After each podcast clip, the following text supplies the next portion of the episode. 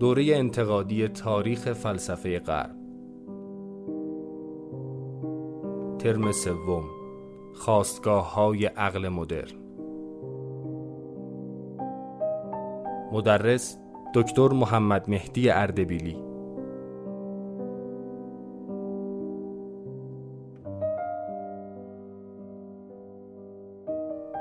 این درس گفتار به عنوان سومین ترم از دوره انتقادی تاریخ فلسفه غرب با عنوان خواستگاه های عقل مدرن به ترسیم طرح مختصری از چگونگی شکلگیری عقل مدرن و ردیابی خواستگاه های یونانی، رومی و مسیحی آن پرداخته است.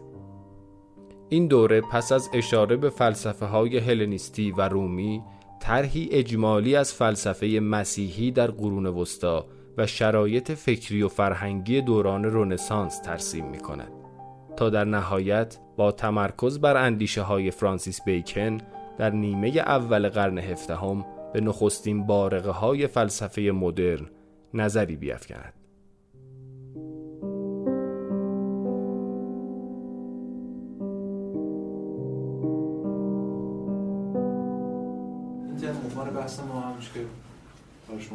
حتما خواستگاه های عقل مدرنه و کاری که ما می‌خوایم بکنیم خیلی روشنه. مباحثی که ترم گذشته رو باش تمام باشون تمام کردیم رو وصل کنیم به مباحثی که ترم آینده رو باشه شروع کنیم. یعنی دکارت که اولین فیلسوف مدرن ما قرار این دوره نسبتا طولانی رو در طول این جلسه بهش بپردازیم و با توجه به صحبتی که ترم پیش شد با خود شما و همچین مشورتی که من گرفتم ترجیح دادیم که هر چه زودتر فلسفه مدرن برسیم. همونجوری که خدمتتون گفتم قبلا و الان دوباره تاکید می‌کنم دغدغه من اینجا فلسفه مدرن. اوج برنامه که من دارم اینجا هگل و نیچه است. ولی خب مجبور شدیم به خاطر اینکه این آمادگی رو فراهم کنیم که هگل و نیچه رو بگیم یک دور تاریخ فلسفه بگیم. یک کاش شرایط فراهم بود که کسی اینجا یونان می‌گفت که متخصص یونان باشه کسی اینجا قرون می‌گفت که متخصص قرون باشه من نیستم. ولی در حد همون سواد خودم همون 15 20 سال که دارم فلسفه می‌کنیم همون یه چند باری هم که تدریس کردم یه ساختاری توی ذهنم هست و اینو هی من داریم باز بازنویسی و باز تولید می‌کنیم برای اینکه بتونم تدریسش کنم. ولی هدف اصلی ما اونجاست. یعنی ما وقتی به دوران مدرن برسیم از کنار بعد خیلی تکلیف روشن روشن‌تره. یه ترم دکارت یه ترم اسپینوزا یه ترم لایبنیز یه ترم تجربه گرا دو سه ترم کانت دیگه بعد هگل میشه دیگه ببینیم تا چقدر ما من می‌کشم شما می‌کشید.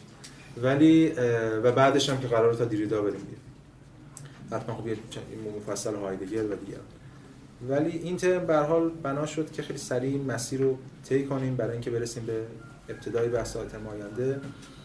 با این همه سعی می‌کنم من یه تفسیر اصیلی از ماجرا ارائه بدم. مثل کاری که تو یونان کردیم. یعنی تلاش من حداقل این بود و به نظرم تا حدی محقق شد چنانکه مخاطبانم دقت کرده باشم می‌تونم متوجه بشن که روایتی که ما از فلسفه یونان ارائه دادیم یه روایت خاصی بود روایت من بود. حتی منم که اینجا من نیستم یه سنت فکری و یه رویکرد خاصی. سعی می‌کنم همین روایت رو حفظ کنیم یه پیوستار ماجرا رو. مرسی. پیوستار مفهومی یا اون چیزی که بخوام روشی بهش بگیم اسم شما هم تو بذاریم می‌تونیم بگیم روایتی که مبتنی بر تکوین دیالکتیکی مفهومی مثلا. اینو بتونیم این ترم ادامه بدیم. به همین دلیل این ترم ما در واقع چند تا دوره رو قرار بپردازیم بهش در شیش جلسه دوره اول فلسفه هلنیستی. بعد از اون فلسفه هلنیستی چندین جریان درش وجود داره. رواقیان اپیکوریان کلبیان شکاکان و غیره. دوره بعد اون چیزی که مش می‌تونیم بگیم فلسفه روم که مشخصا خب مکاتب مختلفی داره توش رواج داره.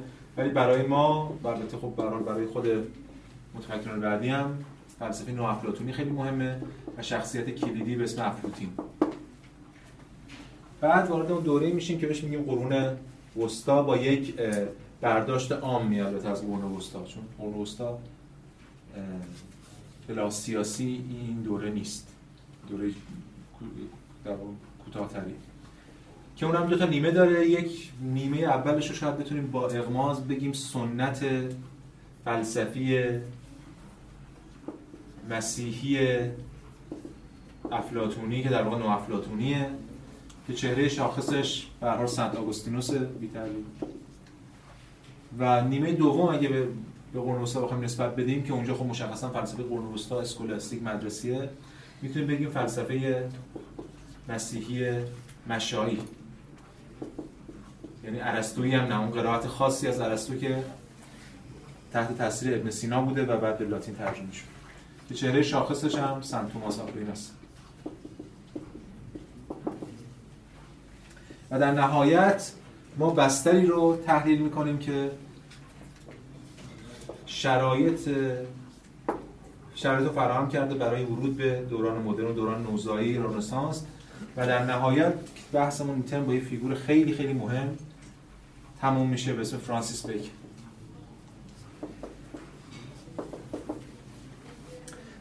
اگه بخوایم حالا با اغماز جلسات خودمون هم تعیین در واقع تقسیم کنیم می‌تونیم این جلسه اول که همین جلسه هستیم خدمت هستیم جری رواقیان می‌پردازیم.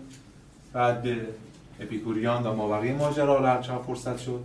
جلسه سوم به نو افلاتونیان مسیح مشخصا افلوتین. اینجا ما سرعتمون خیلی زیادتر نشد از اون کاری که در یونان کردیم. ولی این دو جلسه این جلسه چهارم و پنجم که قرون وسطا می‌پردازیم خب حدودا خودش هزار ساله. این رو سعی می‌کنیم خیلی سریع رد بشیم ازش. ولی این رد شدن نباید ما رو دچار مشکل کنه که پیوستار مفهومی بحث دست یعنی به حال هر روایتی یه تعارف نداره هر روایتی یه جور تحریفه. هر روایتی یه جور مسله کردن هر روایتی جور تعیین اولویت. من الان پنج سالم بیام سنت آگوستین درس بدم باز دوباره روایتی باز یه سطحی از تحریف رو داره اعمال می‌کنه. یه جاهایی رو میگم یه جاهایی رو نمیگم. حتی وقتی شما تجربه این داشتین متن از رو می‌خونید که کجاها تمرکز کنید تفسیر رو بس بدین کجا ندین باز انتخابی. می‌خوام بگم اون توهم که نداریم که این طرفانه یا کامل قرار بشه پردازیم ولی در این روایت که ما ارائه میدیم سعی می‌کنیم در قرون وسطا به, به کمک عناصر دیگه غیر از فلسفه شاید به کمک بحث سیاسی تمدنی و چیز دیگه یه پیوستاری رو به دست بدیم تا بتونیم ما رو وارد بحث رنسانس بکنه در نهایت. که اینا خب خود دو جلسه هست یعنی جلسه چهارم و پنجم و در نهایت جلسه ششم که با بیکن تمام میشه از طرف دیگه طبق تجربه هم که ما داشتیم یعنی مشابه همون بحثی که پیش کردیم ما سعی می‌کنیم علاوه زمان کمی که داریم. حتی فقط بحث زمان نیست بحث توان هم هست. برای تخصص من هم نیست. و زمانمون البته اینجا محدوده. علیرغم همه اینا ما بتونیم ارتباطمون رو با متن اصلی حفظ کنیم. این خیلی مهمه. ترمای بعد ما مشکل نداریم چون اصلا متن می‌خونیم به این معنا.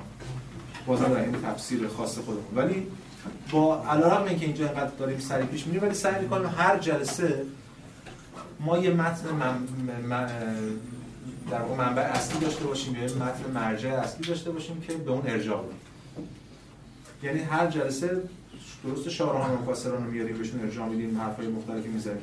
ولی روی متن اصلی سوار میشه متن اصلی فیلسوف یا متفکری که تو اون دوره است. به همین دلیل ما باید 6 تا متن رو اینجا بخونیم یا ارجاعات متعددی بهشون بدیم. در مورد رواقیان که از این جلسه شروع میشه کتاب تأملات مارکوس آورلیوس یا اورلیوس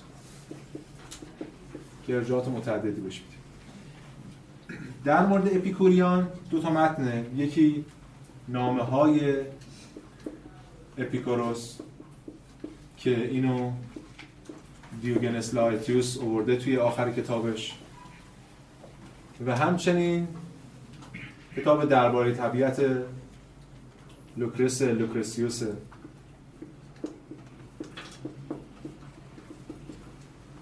اونم میاریم سری جهات بهش دو تا فیگور دو تا چهره مهمه خب برای فیگوری. جلسه سوم که ما روشن مهمترین کتابی که از ترجمه شده به فارسی هم کتاب تاسوعات افلوتینه یا انعادها. جلسه چهارم کتاب سنت آگوستین کتاب اعترافات که اینم ترجمه شده به فارسی. سه تا دفتر آخرش خب برای ما خیلی مهمه. جلسه پنجم ما مشکل بحران منبع داریم. یعنی از خود سنت توماس کتاب اصلی سنتوماس که همون کتاب چی ترجمه کنیم نمی‌دونم ولی جامع الهیات یا خلاصه الهیات هرچی هست خلاصه الهیات.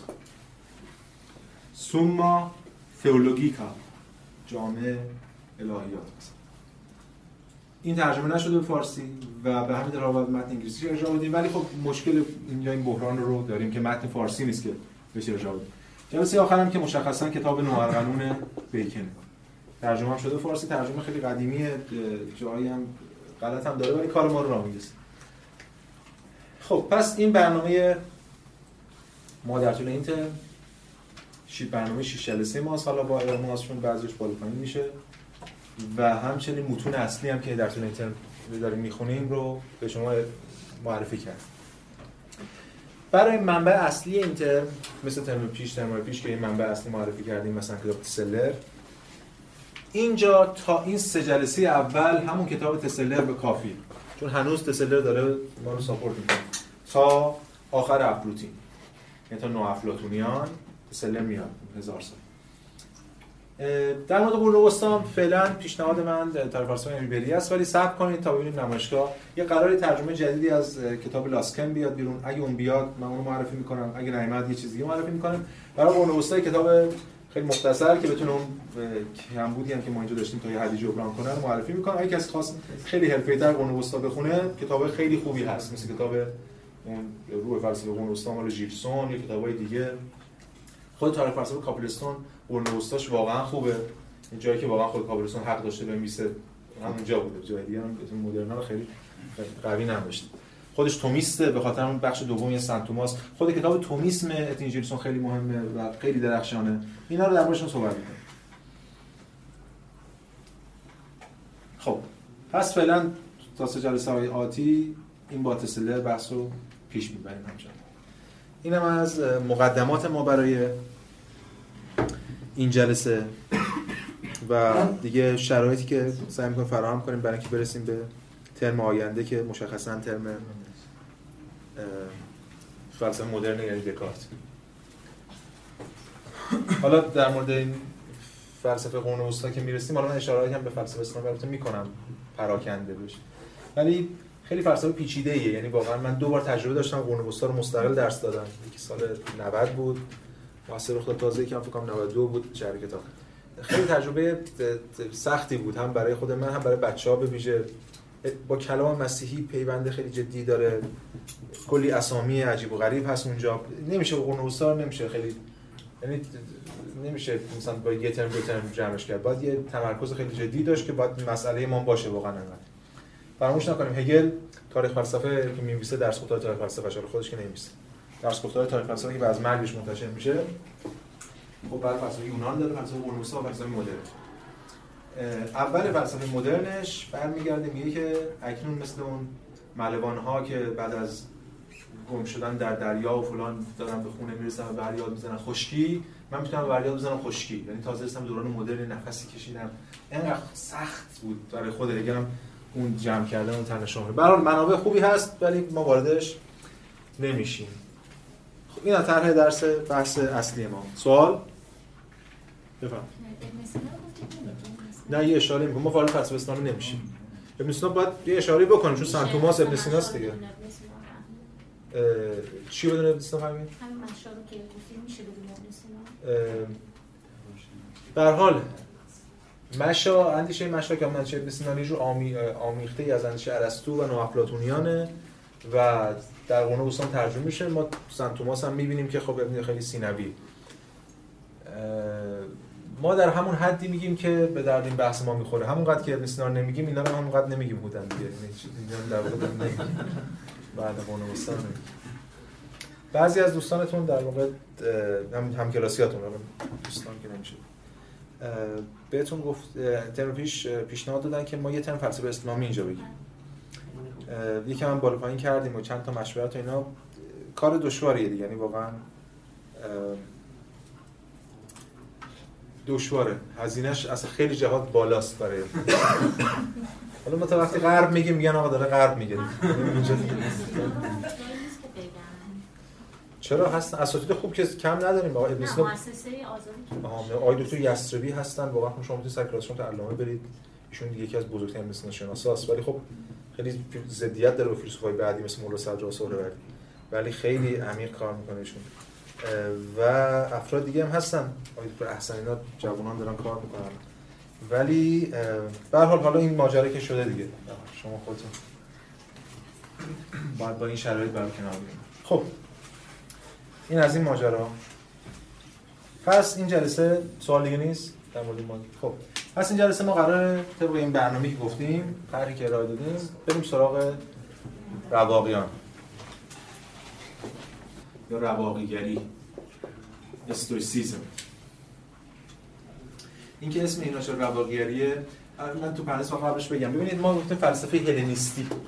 اگه یادتون باشه من همین رو قبلا هم گفتم. یعنی وقتی داشتیم در مورد فلسفه یونان صحبت می‌کردیم ترم اول گفتیم فلسفه یونان چهار بخش اصلی داره. فلسفه پیشا سقراطی که یه ترم راجبش حرف زدیم.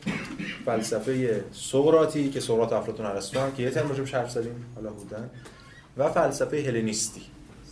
و فلسفه روم به معنا. این چهار تا رو ذیل فلسفه یونان یا یونان و روم جا میدن. و این که به لحاظ زمانی یا به لحاظ در واقع سیاسی یا فلسفی چه معنایی داره فلسفه هلنیستی؟ از حیث فلسفی میشه فلسفه در واقع بین ارسطو و افلوتین. نو افلاطون به لحاظ سیاسی فرهنگی تمدنی میشه بین اسکندر مقدونی و اون چیزی که میشه بهش بگیم شکوه امپراتوری روم. اینا همزمانن دیگه. یعنی ارسطو سال 322 پیش از میلاد میمیره اسکندر سال 323 پیش از میلاد. یعنی به لحاظ تاریخی هم اینا بودن همزمان با تا این دوره. هرچند این مرزی که ما ترسیم کردیم اونقدر سفت و سخت نیست. چون که ما می‌بینیم که بعضی از متفکرهای شما اپیکوری مثل خودم مارکوس آورلیوس اصلا تو امپراتوری روم تو دوران امپراتوری روم ولی مرز حدودی شده. حدودی شده داریم میگیم برای اینکه اون فضا رو ترسیم کنیم. رواقیان بنیانگذارشون یه بابایی به اسم زنون. حالا زنون رواقی چند تا زنون داره در طرف فلسفه سه تا داره حالا دو تاش معروفه مثل زنون رواقی و زنون الهی که قبلا در مورد زنون الهی صحبت کردیم. شبهاتش شاگرد پارمیدس بود و شبهاتش به علیه حرکت و کسرت. و اینجا زنون رواقی. یه دوره به رواقیان اصلا می‌گفتن زنونیان یعنی اینقدر در واقع تاثیر داشته این شخصیت زنون. روی اینها. زنون یه فردی بوده اهل فلسفه نبوده یادم ثروتمندی بوده کشتیش در دریا غرق میشه و بعد فلسفه روم میاره. و آخر هم خودکشی می‌کنه. تو رواقع خودکشی رواج داشته به معنای مدرن کلمه خودکشی بحث افسردگی نیست. خودکشی به معنای گشودگی در برابر مرگ فرق داره. دلیل اینکه اسمشون می‌دونن رواقی یا استویسیزم که ترجمه خود درستش رواقی این است که یک رواقی بوده که اینا زیرش می‌رفتن یا ترجمه کرده فتح اینجا رواق پر نقش و نگار. شاید ترجمه درستی نباشه. این چیزی که مهمه اینجا این ستون هاست. یه مسیری مسقف که ستونه بینش. اینا اونجا راه میرن. حالا اینم من دیدم ریشه های فیلولوژیک هم داره. میشه بحث کرد در الان نمی‌خوام واردش بشم. فقط یه اشاره کنم که خود این استوا که اون روا... اون جایی که استوا بوده یعنی جایی که رواق بوده این استوا با خود کلمه ستون فارسی اصلا همین ریشن ولی خب الان ما کار بیرون نداریم. پس اینا یک جایی بودن این به اسم اون جایی که بودن در واقع نامگذاری شده. و زنان رواقی هم در واقع بنیانگذار این مکتبه. اگه بتونیم بگیم چون اونجا در واقع شاگردانی داشته و بحثایی رو مطرح می‌کرده. که ما می‌تونیم بهش بگیم آره بنیانگذار مثلا اندیشه رواقی به اون معنی که اگه ما از اون بنیانگذار بتونیم روش بذاریم اما به طور کلی برای اینکه ذهنیت کلی بدم رواقیان دو تا دو گروه هم یا به دو دسته تقسیم میشن معمولا. رواقیان متقدم و رواقیان متأخر. متقدم ها مثل خود همین زنون مثل کلانتس مثل مثلا معروف چهرهشون شاید یعنی به تاثیرگذاری خروسیپوس. کلانتس هم خودکشی می‌کنه. به, گرسنگی اختیاری تا ضعف کنه و بریم خروسیپوس هم خب یکی از چهرهای خیلی جدیه به خاطر که خیلی پرکار بوده. از 150 کتاب تا 700 کتابش نسبت دادن و خیلی مرزی بین حرفای خروسیپوس و زنون نیست. یعنی خیلی بحثا رو تو تئوریسین رواقی هست دستی رواقیان متأخر خیلی معروف ترن مثل سنکا. مثل اپیکتتوس. یا همون چهره مارکوس اورلیوس یا همون مارکوس اورلیوس که در مورد صحبت کردیم که امپراتور روم برای 19 سال. این متقدم متأخر رو بیشتر به لحاظ اساس مفهومی تقسیم می‌کنن ولی یه تصادف تاریخی هم داره که به هم دلیل ما میگیم این وسطش رو می‌ذاریم خود میلاد مسیح. واقعا متأخر مال بعد از میلاد مسیح. کل این دوره اگه بگیم زنون از زنون بگیم تا مارکوس اورلیوس میشه از قرن مثلا سه قبل میلاد تا قرن دو میلادی حدودا 500 سال. پس ما با این حوزه طرفیم با این دوره طرفیم. از سه قبل میلاد تا قرن یک و دو میلادی دوران مسیحیت هنوز نیست قرن یک و دو میلادی چون اصلا مسیحیتی نداره مسیحیت از قرن 34 به بعده از قرن 4 حالا بیشتر. 325 میلادی شورای نیقیه رو بگیریم از اون از قرن 4 به بعد. پس میلاد مسیح اینجا فقط یک علامته هیچ تأثیری نداره. چون اصلا مسیح در اومدن. یکی اومد گفت ادعا کرد و صلیبش کشیدن. تا 200 سال خبری نیست. یه سری آدمای اقلیتی هم طرفدارشن. هم هم پراکنده با حرف کاملا متناقض. یه سری حواریان داشت که فرار کردن. بعد هر کدوم بیاد ماجرا تعریف کرد. پس فعلا خبری از مسیحیت نیست. مسیحیت مال بعد از این ماجراست. ما اینجا بعد از این ماجرای افروتین رو میگیم آبای کلیسا رو می‌پردازیم و بعد می‌رسیم به مسیحیت چیه؟ پس این میلاد مسیح رو گفتم حالت تصادف تاریخیه ولی تقسیم بندی انجام میده سنکانه مال قرن یک میلادی به بعد و مارکوس اورلیوس هم که مال قرن آخر دو میلادیه. سال 180 می‌گیره 121 تا 180 که 161 تا 180 یعنی 19 سال آخرش امپراتور روم. خب سنکام که خب به حال باشه دیگه معلم و وزیر نرونه و بعدا اعدام میشه. اپیکتوس هم که برده ای بوده که بعدا آزاد میشه اینا رو بهشون اشاره می‌کنه ولی به حال ما در مورد این دوره صحبت می‌کنیم. حالا اگه ما قرار بود یک ترم 6 جلسه در مورد رواقیان صحبت می‌کردیم که میشه واقعا کار کرد خب قاطعا گفتیم که جلسه زنون صحبت می‌کنیم مثلا جلسه مارکوس اورلیوس جلسه سنکا اینا. و از این اولیا اثری به ما نرسیده. با اینکه میگم بین 150 تا 600 کتاب به خروسیپوس نسبت میدن هیچ کتاب کاملی به ما نرسیده ولی از ستای دومی کتاب به ما رسیده. ویژه خب مارکوس اورلیوس کتابش هم آوردیم در مورد صحبت می‌کنیم. ولی خب ما داریم در می‌خوایم در یک جلسه کل اینا رو بپردازیم پس باید کلیات یعنی بچه مشترک اندیشه اینها. می‌خوایم از مبانی نظری اینها یعنی اون چیزی که می‌تونیم بهش بگیم فیزیک متافیزیک برسیم به نتیجه نظر اینها در اخلاق. پس ما قرار تر کلی ترسیم کنیم. به تفاوت اینا زیاد نمی‌پردازیم بعد اشاره هم می‌کنم چون هرچی میگذره دینی تر میشه. یعنی گفتمان مسیحی نزدیکتر میشه. ولی هدف ما اینه که مشترکات اینا رو بهشون بپردازیم. و در واقع عملا هم به لحاظ نظری از زنون به بعد کسی حرفا اینا رو تغییری نداده. هرچند میگم یه جزئیاتی ولی اون مبانی اصلی ثابت مونده تا گرد. خب این پس این جلسه این ما این جلسه بنا داریم که توی این نقشه ما قرار این جلسه اولشه. اینم نقشه جلسه اول ما که می‌خوایم ببینیم چه مسیر رو طی کنیم برای اینکه طرح کلی از اندیشه رواقی ارائه بدیم که بعدا به درد خود ما بخوره. به درد مسیری که داریم طی می‌کنیم بخوره. بسیار خوب. متافیزیک رواقی تحت تاثیر چند تا متفکره یه جور متافیزیک ارتباطیه. این هم من بگم الان دغدغه این رواقیان بیشتر اخلاق تا مباحث نظری فلسفه. فلسفه مبانی برای اون اخلاقش و اینو لحاظ کنید متافیزیک اینا آمیخته از افلاطون ارسطو آناکساگوراس دموکریتوس هم اسرارشون مثل کلبیان و به ویژه هراکلیتوس. خیلی برای هراکلیتوس مهمه. تاثیر دو تاثیر اصلی داره روشون که امروز اشاره می‌کنیم اما اگه بخوایم حالا با اون قرائتی که من دارم ارائه میدم بخوایم متافیزیک رواقی رو خلاصه کنیم یعنی اصولش رو تبیین کنیم میشه این رو در سه اصل خلاصه کرد. یک بهش میگیم می‌تونیم بگیم رئالیسم تجربه گرا ماده گرا دو وحدت وجود. همه خدا انگاری. و سه جبر مطلق.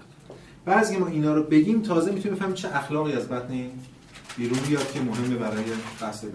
خب.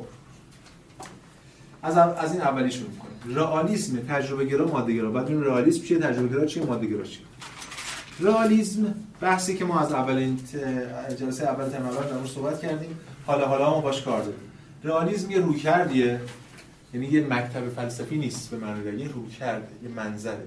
یه منظری که شاید بگیم تا حالا بعضی استثناء یا اتفاقات جدا رو بزنیم کنار می‌تونیم بگیم تا قرن 18 میلادی خبری ازش نیست. تا قرن 18 میلادی همه حاکم یعنی خبری از آلترناتیوهاش نیست. یعنی همه رالیستن. اگه بخوایم بگیم به من از هفته قبل میلاد تا قرن 18 میشه 2500 سال. همه رئالیستن پس وقتی من میگم رئالیسم یعنی همه این اندیشه‌هایی که داریم در صحبت می‌کنیم. اینو تاکید می‌کنیم روشون. بعدا اصل ماجرای ما با نقد رئالیسم سر کار خواهد داشت بعدا. یعنی دو تا ایدئالیسم بزرگ ایدئالیست بزرگ تاریخ هگل و نیچه در نقد رئالیسم معنا پیدا میشن. رئالیسم چیه؟ خیلی خلاصه. در یک کلام بخوایم بگیم با توجه اون تصاویری که همیشه اون شکلایی که همیشه میکشیدیم در مورد نسبت سوژه و ابژه می‌تونیم بگیم رئالیسم به این معناست که ابژه حالا ابژه به هر شکلی یعنی شی حالا جوهر داشته باشه هر چیزی و تمام متعلقاتش اعراض یا شی و چه صفاتش مستقل از سوژه. به میگیم این اصل اساسی رئالیسم پس رئالیسم ببینید ما اصطلاحاتی که استفاده می‌کنیم معانی مختلفی داره. رئالیسم در طول تاریخ معانی مختلفی داره. ایدئالیسم در طول تاریخ معانی مختلفی داره. یه دوره دوران شاید به افلاطون می‌گفتن ایدئالیست. یه دوره در قرون وسطا به افلاطون میگن رئالیست چون به وجود واقعی مسل اعتقاد داره. دعوای کلیات. ما اشاره بهش می‌کنیم بعدا یه چیزای دیگه بحثای دیگه مطرح. این تفکیک که من الان می‌کنم تفکیک امروز میگم به رئالیسم و ایدئالیسم. یعنی پس از هگل مشخصا بعد از کانت دیگه. ما با این با این ترمینولوژی با این عینک با این فیلتر داریم گذشته رو بازخونی می‌کنیم. به این معنا ابژه و متعلقاتش اگر کسی اینا رو جدا از سوژه بدونه رئالیسته. من قبلا اشاره کردم. رئالیسم چیزی که من تدریس کنم به خاطر که همه رئالیستن. اکثر انسان ها این سیاره رئالیستن. با اینکه خب الان چند قرن رد شده این بحثا ولی هنوز رئالیستن. رئال چی؟ یعنی فکر می‌کنن ابژه و متعلقاتش و صفاتش مستقل از ماست. یعنی مثلا چی؟ مثلا این کتاب. ابژه مکعب مستطیل رنگش مشکیه نمی‌دونم یه وزنی داره یه بویی داره گازش بزنم یه طعمی میده مزه کاغذ و چسب و اینا جاده. سوال اگر ما همه از این اتاق خارج شیم درم ببندیم. چرا؟ چرا خاموش کنیم؟ این کتاب بزنیم همینجا. آیا این کتاب همچنان مکعب مستطیله؟ یا همچنان رنگش مشکیه؟ معلوم معلوم میگم این نشون میده رئالیسم. هر چی ما بیشتر اینو مستقل بدونیم رئالیسم خامتری هستیم. بهش میگن نایو رئالیسم اصلا نایو رئالیسم رئالیسم خام یعنی کاملا. ما یواش یواش می‌بینیم در طول تاریخ چیزایی که ما به این نسبت می‌دادیم مثلا مشخصا روشن مثل روز که اگه ما این کتابو نبینیم دیگه این کتاب سیاه نیست. یا مکعب بودن اصلا ربطی این کتاب نداره. دستگاه ماست. ولی به حال بگیم که رئالیسم هست. هر چی این بیشتر ویژگی نسبت داده بشه رئالیسم خامتره. حالا ما اینا رو داشته باشیم برای اینکه بعدا قرار باز اینا رو نقد کنیم بحث کنیم. پس رواقیان رئالیستن. ببینید نقل قولی بخونم از امیل بریه. رئالیسم تجربه گرا قبل از نقل قول بخونم تجربه گرایی هم بگم چون توضیح میدم. تجربه گرا باز دوباره دوگانه ای داریم که به ویژه مدرن. من وقتی میگم بهشون تجربه گرا احتمالاً تو ذهن ما کسی که فلسفه خوندن تجربه گرای مدرن میاد مثل لاک و بارکلی و هیوم و اینا. که دوگانه ای در جهان مدرن است بین رشنالیسم و امپریسیسم عقل و تجربه گرایی که ما سیستم بعد وارد اون بحثا خواهیم شد. باز اگه بخوام یک عبارتی یه اصلی رو به تجربه گران نسبت بدیم فعلا تا اونجا کار ما را بیفته این است که تجربه بر هر چیزی مقدمه. یعنی اون قاعده که لاک هم اشاره می‌کنه. هیچ چیز در ذهن نیست که پیش از آن در تجربه نبوده باشه. ما همه چیز از تجربه گرفتیم. ذهن ما لاک میگه مثل لوح سفید. زنون میگه مثل مومه. همون حرف بود. یعنی اون وایت پیپر که حالا لوح سفید که به لاک نسبت میدیم ایدهش اینجاست. اینا تجربه گران به این معنا. خب حالا من نقل رو بخونم. میگه که چی این توضیحی که امیل بریه در تاریخ فلسفه خودش داره از اندیشه رواقیان میگه معرفت از تصور یا صورت خیالی آغاز می شود فانتاسیا همون فانتزی. و صورت خیالی و صورت خیالی ارتسام شیء واقعی در نفس است. صورت خیالی یعنی اون تصوری که من دارم از این چیه؟ ارتسام شیء واقعی در نفسه این در نفس من ترسیم شده. این تصوری که شما کتاب تو ذهنتون دارین ترسیم شده که روشن؟ و این ارتسام بنا به تعبیر زنون مثل نقشی است که از مهری بر موم بیفتد. ذهن حالت موم داره. مجبور اینجوری بگه ببینید باید یه چیزی باشه که بتونه معرفت هم بهش اطلاق کنه دیگه. مثلا نمی‌تونه بگی بر آب میافتد. وقتی هست میگه برو رو آب بنویس مثلا. یعنی تا می‌نویسی پاک میشه دیگه. پس دیگه علمی نمیشه داشت. ما داریم از شناخت صحبت می‌کنیم. من کتاب رو می‌بینم بعد سلام می‌کنم و تصوری از این کتاب دارم. پس این نرفته. رو آب نیستش. شبیه موم باید باشه. حالا مجبور از اون اسطورهای خودشون استفاده کنم یه چیز شکل می‌گیره و پلاستیک دیگه plasticity داره. یعنی شکل پذیری داره.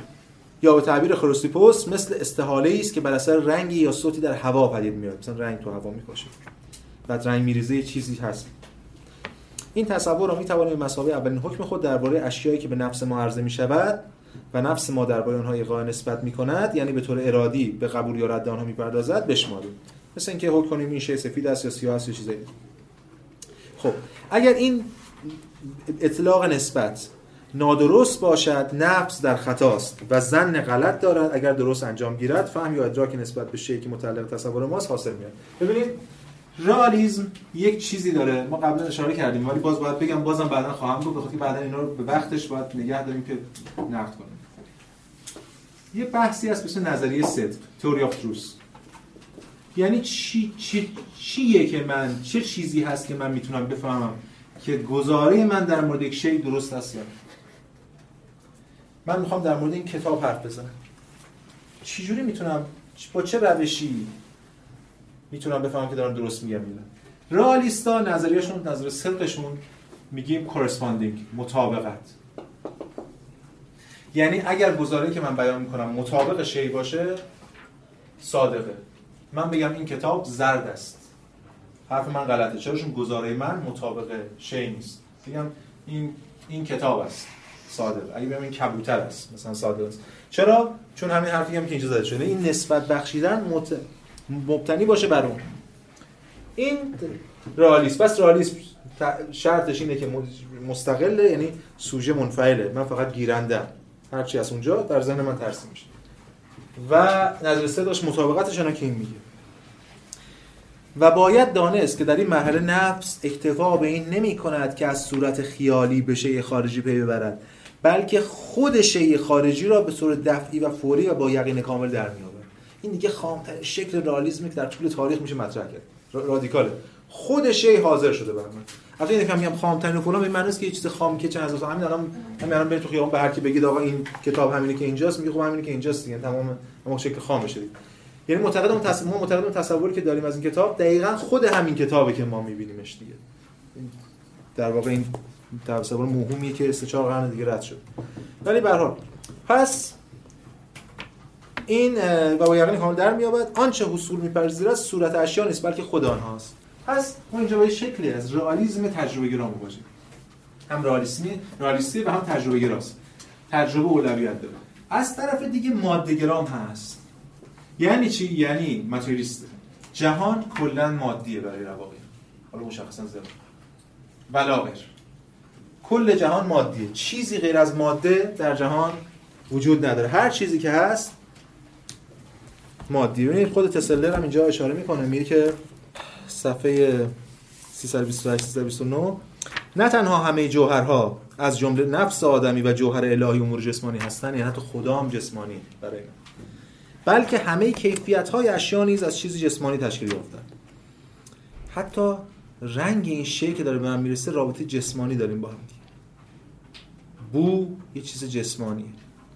یعنی از حالا زورشون نمی‌رسه بگم مثلا اتم هایی از اون متصاد بشه. یعنی از بخاراتی که در لابلای آنها جریان دارند و فشاری بر آنها وارد می‌سازد که آنها در کنار دیگر نگه میدارند. و از آنجا که این سخن درباره اجسام دارای نفس نیز صادق است آنها فضیلت ها عواطف حکمت و حرکت و امثال هم را هم نیز جسم می‌دانستند. یعنی تو فضیلت هم جسم. ببینید ماتریالیسم محض دیگه. ما رو کرده ماتریالیستی باید بتونه همه چیزو مادی ببینه. مثلا الان هستن مثلا حتی ادراک شما رو هم مادی تحلیل می‌کنه. حرکت مثلا یه چیزی در ذهن ما باعث ادراک میشه. پس رواقیان اینجوری چنین ماتریالیستایی هستن. همه چیز براشون مادیه. اما مسئله چیه؟ مسئله اینه که خب چه ماده قبول آقا همه چی ماده. ماده چیه؟ ما کلی ماده داشتیم قبلا دیگه. اون ماده عناصر چهارگانه امپلیوکلیسیه یا هیولای ارسطویی. ارسطو حرف شبیه همین زدی. هیولای اولا یه ماده اولیه پرایمری ماتری هست که این بعدا صورت میبخشه و می‌گیره و جهان فلان. برای رواقیان اینا نیست. یه مادهشون یک گسترشی داره یک فراگیری داره. چی اون ماده؟ بهش میگن پنوما ترجمهش می‌تونیم بکنیم اگه از یونانی بخوام برگردیم می‌تونیم مثلا ترجمهش کنیم به نفس. حتی نفس گرم یا باد گرم. پیوند می‌خوره با یه مفهوم آتش و اینجور چیزا. یه ماده در این جهان که اگه ما بگم فکر کنیم ما رو یاد اسیر میندازه با سه نقطه. عنصر پنجم که ارسطو اینا قائل بودن بالا اون جهان. یه ماده تو این جهان ببینید ماتریالیستن اینا قبول ماده اما مادهشون انگار یه جوریه که یه کمی منعطف منعطف داره ماده ای که جون هم هم ماده قدیمه و هم ادراک و اینا رو با در یه ماده لطیف تری اما اشکال مختلفی داره این ماده. کل جهان این ماده است. مثل ایولا مثل هر چیزی. کل جهان در بر اما بچه مادی این جهانه در واقع پنوما؟ این پنوما نامهای دیگری هم داره وجوه دیگری هم داره. چیه وجوه دیگرش؟ این همون چیزی که بهش میگن عقل و همون چیزی که رواقیان بهش میگن خدا. یعنی پنوما. لوگوس و تئوس یکی هم. تئوس همون خدایی که همین خدایی که قادر و فلان اینا با اون پنوما که نفس, نفس جهانه و عقل که در واقع لوگوسه اینا یکی هم. اینجاست که ما می‌رسیم به مفهوم وحدت وجود رواقی. که پیوند می‌خوره با همه خدا انگاری یا پانتئیزم که میگیم همه چی خداست یا یه حقیقت واحد یک پارچه است. این چیزی که بهش یکی بودن علت قایون نظم جهان. همه چیز تجلی یک جوهر واحد جهانی. خب اجازه بدیم ما نقل قولامو شروع کنیم از این کتابی که گفتم یعنی تأملات مارکوس آریوس این کتاب کتاب خیلی خاصیه در تاریخ فلسفه. خود مارکوس آریوس خب شخصیت خاصیه. و این نوشته که خطاب خودش نوشته گزینگویه است و همه جا به ویژه بیشتر زمان جنگ و اینها اینا رو نوشته و ایده هاشو اینجا مطرح کرد. از رواقیان متأخر. کتاب چهارم بند چهارده. تو جزئی از کل هستی. سرانجام در آنچه تو را به وجود آورده از میان خواهی رفت. یا به عبارت بهتر بار دیگر به عقل خلاق جهان تبدیل خواهی شد. معلومه تو این بستر گفتمانی یعنی این به چه معناست؟ یا مثلا باز یه نمونه دیگه از این جملات این کتاب که گفتیم امروز بشه ارجاع خواهیم داد چند بار چند بار. کتاب هفتم بند نه همه چیز در هم تنیده است. همه چیز در هم تنیده است. پیوندی مقدس آنها را متحد می‌سازد. و تقریبا هیچ چیز از چیز دیگر جدا نیست. ببین یه ما داریم در یه وحدت وجود صحبت می‌کنیم که همه چیزش با هم در هم تنیده است. هیچ چیزی از این چیز جدا نیست. همه چیزها هماهنگند همه چیزها در تعاون با یکدیگر جهان واحد را به وجود می‌آورند. نظم جهان وحدتی است که از کسرت به وجود آمده. خدا یکی است و بر همه چیز حکم می‌راند. عالم وجود یکی است قانون یکی بیش نیست. و حالا در واقع دارم میگه اینا همه همون یکی هم. یه خدا یه عالم یه قانون تفاوت توحید و وحدت وجود همینه دیگه. توحید میگه یه خدا و یه جهان اما جدا. وحدت وجود میگه یه خدا که همون جهانه. یعنی عقل خدا و جهان اینا یکیه. و حقیقت واحد است. بنابراین برای موجوداتی که از یک نوعن و عقل یکسانی دارن فقط یک راه کمال وجود داره. یه راه کمالشون در واقع یکی که همون خدا تعیین می‌کنه هر چیزی است و از طرف دیگه یه چیزی که اینا به شدت تحت تاثیر هراکلیتوس توش این است که و تفاوت اینا با پارمدس ببینید ما قبلا وقتی وجود داشتیم دیگه تو همین کلاس ترم یک خوندیم پارمدس این حرفا که زدیم بی ربط هم نیست پارمدس پارمدس خب یک جهان حقیقته. حتی اسم هم نمی‌گفت بهش انقدر با مقدس. می‌گفت آن. نقل قولش هم از خود پارمدس خوندیم تو همین کلاس اینا. تفاوت اینا پارمدس چیه؟ این است که اینا اون اون حقیقت براشون در حال شدن. وحدت وجودشون به یه معنا پویاست. یعنی چون همه کراکریتوسی هن دیگه. انگار خود هراکلیتوس هم واقعا یه سطح از وحدت وجود داشته اینجا. یعنی خود هراکلیتوس یادتون هست که می‌گفت چی در حال شدنه چه من در یک روزخانه نمی‌توان دوباره پا گذاشت. ولی یه نظم بر حاکمه. اسم اون نظم چی بود؟ لوگوس. همین لوگوسی که اینجا گرفته این از هراکلیتوس. و باز اگه من می‌خوام این نقل قول دیگه بخونم از این متن اصلی. بله. هراکلیتوس لوگوس. نوس مال آناکساگوراس اصلا چیزی. ببین لوگوس رو که ما داریم الان اول ترم دعوامون سر لوگوس بود. گفتیم موتوس به لوگوس و اصلا تاریخ فلسفه لوگوس و همینا و لوگوس رو گفتیم در یونان باستان استفاده می‌شد برای سخن و نطق و منطق و همین چیزا. اولین کسی که در تاریخ استفاده فلسفی از لوگوس می‌کنه هراکلیتوس قبل از اصلا افلاطون. خب کتاب هفتم بند 25 طبیعت حاکم مطلق هر آنچه را می‌بینی به زودی تغییر خواهد داد. و از ماده آنها چیزهای تازه‌ای خواهد ساخت و دوباره از ماده آنها چیزهای دیگری خواهد ساخت. همه چی در حال شده. طبیعت تغییر و این کار را تا ابد ادامه خواهد داد تا جهان همیشه جوان باشد. تو هم عوض پس این روی کرده وحدت وجودیه که به همین دلیل بهش میگیم پانتئیسم همه خدا انگاری. پانتئیسم چند معنی مختلف داره. اون معنی که ما تو فلسفه معمولا به کار می‌بریم یعنی خدا کل جهانه. به این معنا اگه چون بعضی میگن پانتئیسم این نیست یه چیز دیگه است. ولی اون یه چیز دیگه است این نیست برای معانی مختلفه. چون بعضی میگن پانتئیسم یعنی هر کسی خداست. این تو فلسفه نیست واقعا. این تو مثلا مال رادیوی صبحگاهیه که هر کس خدای خودش در اون اینا ما اینجا نیست. در فلسفه ما کل وجود وجود داریم. این توی فلسفه اسلامی هم داریم دیگه. توی مولا صدرای قاعده در بسیط الحقیقه میگه بسیط الحقیقه کل الاشیاء و لیس به شیء منها. و بسیط الحقیقه کل الاشیاء است. ولی و لیس به شیء منها کدومون نیست. این که یکی اون واسه جبریش میگه اهل حق و اینا این جبگیریه اون جزء تجلی کله. هیچ جزئی کل نیست. تو توهم کل بخواد بشه. این هم همینه این کل این به این معنا پانتئیسمه همه خدا انگاری. نه هر جزئی خداست این نظریه وحدت وجود ایناست که پیوند می‌خوره اتفاقا با خود ماده گرایشون یه جور وحدت وجود ماتریالیستی دارن. و خب همه چیزم از جنس همون پنوماست که همه چیز در بر گرفته و خیلی تحت تاثیر هراکلیتوس نظریه حریق جهانی دارن. ما واردش نمیشیم. همون نظریه حریق جهانی مثل هراکلیتوس نظریه جهان ادواری دارن. جهان هر چند هزار سال فرو میریزه. زئوس همه آتش‌ها رو جمع می‌کنه. دوباره اینا رو بیرون میده. از این حرفا هم زدن که ما خب کاری الان بهش نداریم. و خب انسان چیه؟ نفس انسان یا اون چیزی گفتیم عقل تجلی یا بهره ای از این عقل جهانی؟ یعنی لوگوس جهانی در هر انسانی نه در همه موجودات اون در هر انسان یک تجلی داره. همین شبیه شما تو متون دینه من به معنایی داریم دیگه. هر روح الهی مثلا اینجا از وجه عقلیش مد نظر.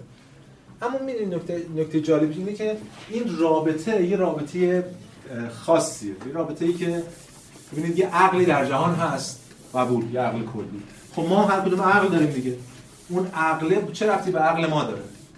عقل های ما همه بذرهایی از اون عقل اون عقل بذر خودشو با عقل ما در ما کاشته مثلا از این حرفا.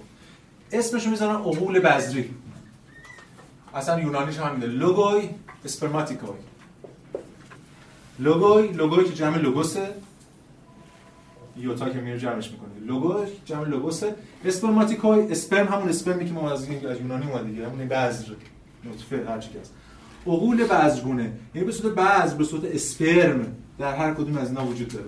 بعدا ما وارد این بحث نمیشیم. چون یکی از بحث جدی که رواقیان دارن ما اینجا جلسه وارد بحثش نمیشیم. چون تو ارسطو هم کارشون نکردیم. منطق رواقی ما تو ارسطو منطقش رو نگفتیم تو رواقی هم نمیگم مستقل بحثش منطق رواقی به ویژه خروسیپوس خیلی مهم بوده خیلی موثر بوده تو منطقه های بعدی. و اینجا عقول بصری نظر رواقی همون کارکردی رو به یه معنا داره که نظریه مسل افلاطون داره. ببینید یعنی نه فقط بحث عقل توی تحلیلشون از رابطه وحدت کسرت رابطش بذرگونه است. به چه معنا؟ به این معنا که ببینید افلاطون چی می‌گفت؟ مثلا من انسانم شما انسان. اشتراک من و شما چیه؟ در یک امریه که اون عالمی اون بالاست. یه انسان مثالی که همه ما از اون بهره مندیم که ارسطو میگه بابا این حرفا چین شعارانه است. ارسطو اومد اون امر بیرونی رو درونی کرد. کرد مرفه صورت. کرد ایدوس در مقابل ایده آی افلاطون ایدوس. و شد کلی طبیعی. این جهانیش کرد. برای رواقیان هم این خیلی شبیه ارسطو با تفاوتایی به این شکل بذرگونه داره. و در این حال هم در نهایت مادیه. یعنی اگه بخوام بگیم رواقیان نسبت به افلاطون چیکار کردن چه تفاوتی کردن اولا نظریه مسل افلاطون رو سکولار کردن به این معنا. یعنی این جهانی کردن و مادیش کردن. و بعد از دین یه منطق خاصی و بعد مباحث فلسفی مشخصی دارن که ما الان به اینا کاری نداریم الان تو این جلسه. خب ولی با اول بعضی بعدا نتایجش که در قرون وسطا چه اتفاقی میفته بعدا در مورد صحبت خواهیم خب این از اینا میمونه اون بچه سوم ماجرا که پاکیش هم کردم. اول دوم سومی. یعنی جبر مطلق. رواقیان به جبر مطلق قائل. از کجا میاد این جبر ببینید اولا در فلسفه ما یه اصلی داریم که بارها در مورد صحبت کردیم. اصل علیت. Principle of Causality. اصل اصل علیت چیه؟ چیه در این جمله؟ اصل علیت. هر معلولی علت آره هر معلولی علت حتی از اون فراتر هر چیزی علتی داره. چون هر معلولی دیگه جمله رو لازم نیست تمام کنه. خودش یعنی هر علتی داره معلولش نسبت هر چیزی علتی داره. حالا دقیق‌ترش یکم مفصل‌تر هر چیزی علتی بیرون از خودش که اون اگه چیز باشه محقق باشه حتما محقق میشه اون چیزا کار اون نداره. اگر ما بپذیریم که هر چیزی علتی داره آنگاه ما به جبر مطلق می‌رسیم. چرا؟ چون که در مقابل جبر ما در واقع با اون چیزی که بهش میگیم آزادی اراده یا حالا اختیار که سر و کار داریم اگر ما جبر رو بپذیریم اصلیت رو بپذیریم که هر چیزی علتی داره اون وقت حتی اون اراده ما حتی تصمیم ما که از خلا نجوشیده اونم یه علتی داره. علتش هم یه علتی داره. اونم یه علتی داره. حالا می‌خوایم هر جور دلتون می‌خواد. می‌خواین علل رو برسونیم به علل اولیه علت اولیه بزنین خدا یا نرسونیم بگین ازلیه. در هر صورت بیرون از منه. در صورت تاریخا خیلی فراتر از منه 40 50 سال 60 سال 70 سال است. پس حتی اون لحظه که من دارم انتخاب می‌کنم هم در واقع تحت جبر دارم انتخاب می‌کنم. چون هر چیزی علتی داره اگر نفر میگه اصل علیت اصلا نمیپذیرم اصلا نمیشه باش حرف زد دیگه. حتی نمیشه علم داشت. چون علم یعنی شناخت علت. اصلا از سوال اولین سوالی که گفتیم ما در جلسه اول ترم اول گفتیم گزار از موتوس به لوگوس چراست؟ چرا؟ وقتی شما چرا؟ یعنی علتش اگه کسی بگه اصل علیت رو قبول ندارم یعنی به چرا نمی‌تونه پاسخ بده به علت به شناخت. به حال این اصلا من من تصور ندارم از اصلی رد شدن اصل علیت ولی به هر حال امروز چون تو فیزیک جدید میان اصل علیت رد شده که بازم اون علیت به این معنا رد نمیشه. اون یه چیز دیگه داره رد میشه. ولی به هر حال بحث نداره کسی اصل علیت نمیپذیره چی. ولی اگه کسی کسی اصل علیت میپذیره که همه میگن میپذیریم فیلسوفان پس حتی اون انتخابم علت داره. خب پس چرا ما احساس آزادی اراده می‌کنیم؟ فقط فقط به خاطر جهل.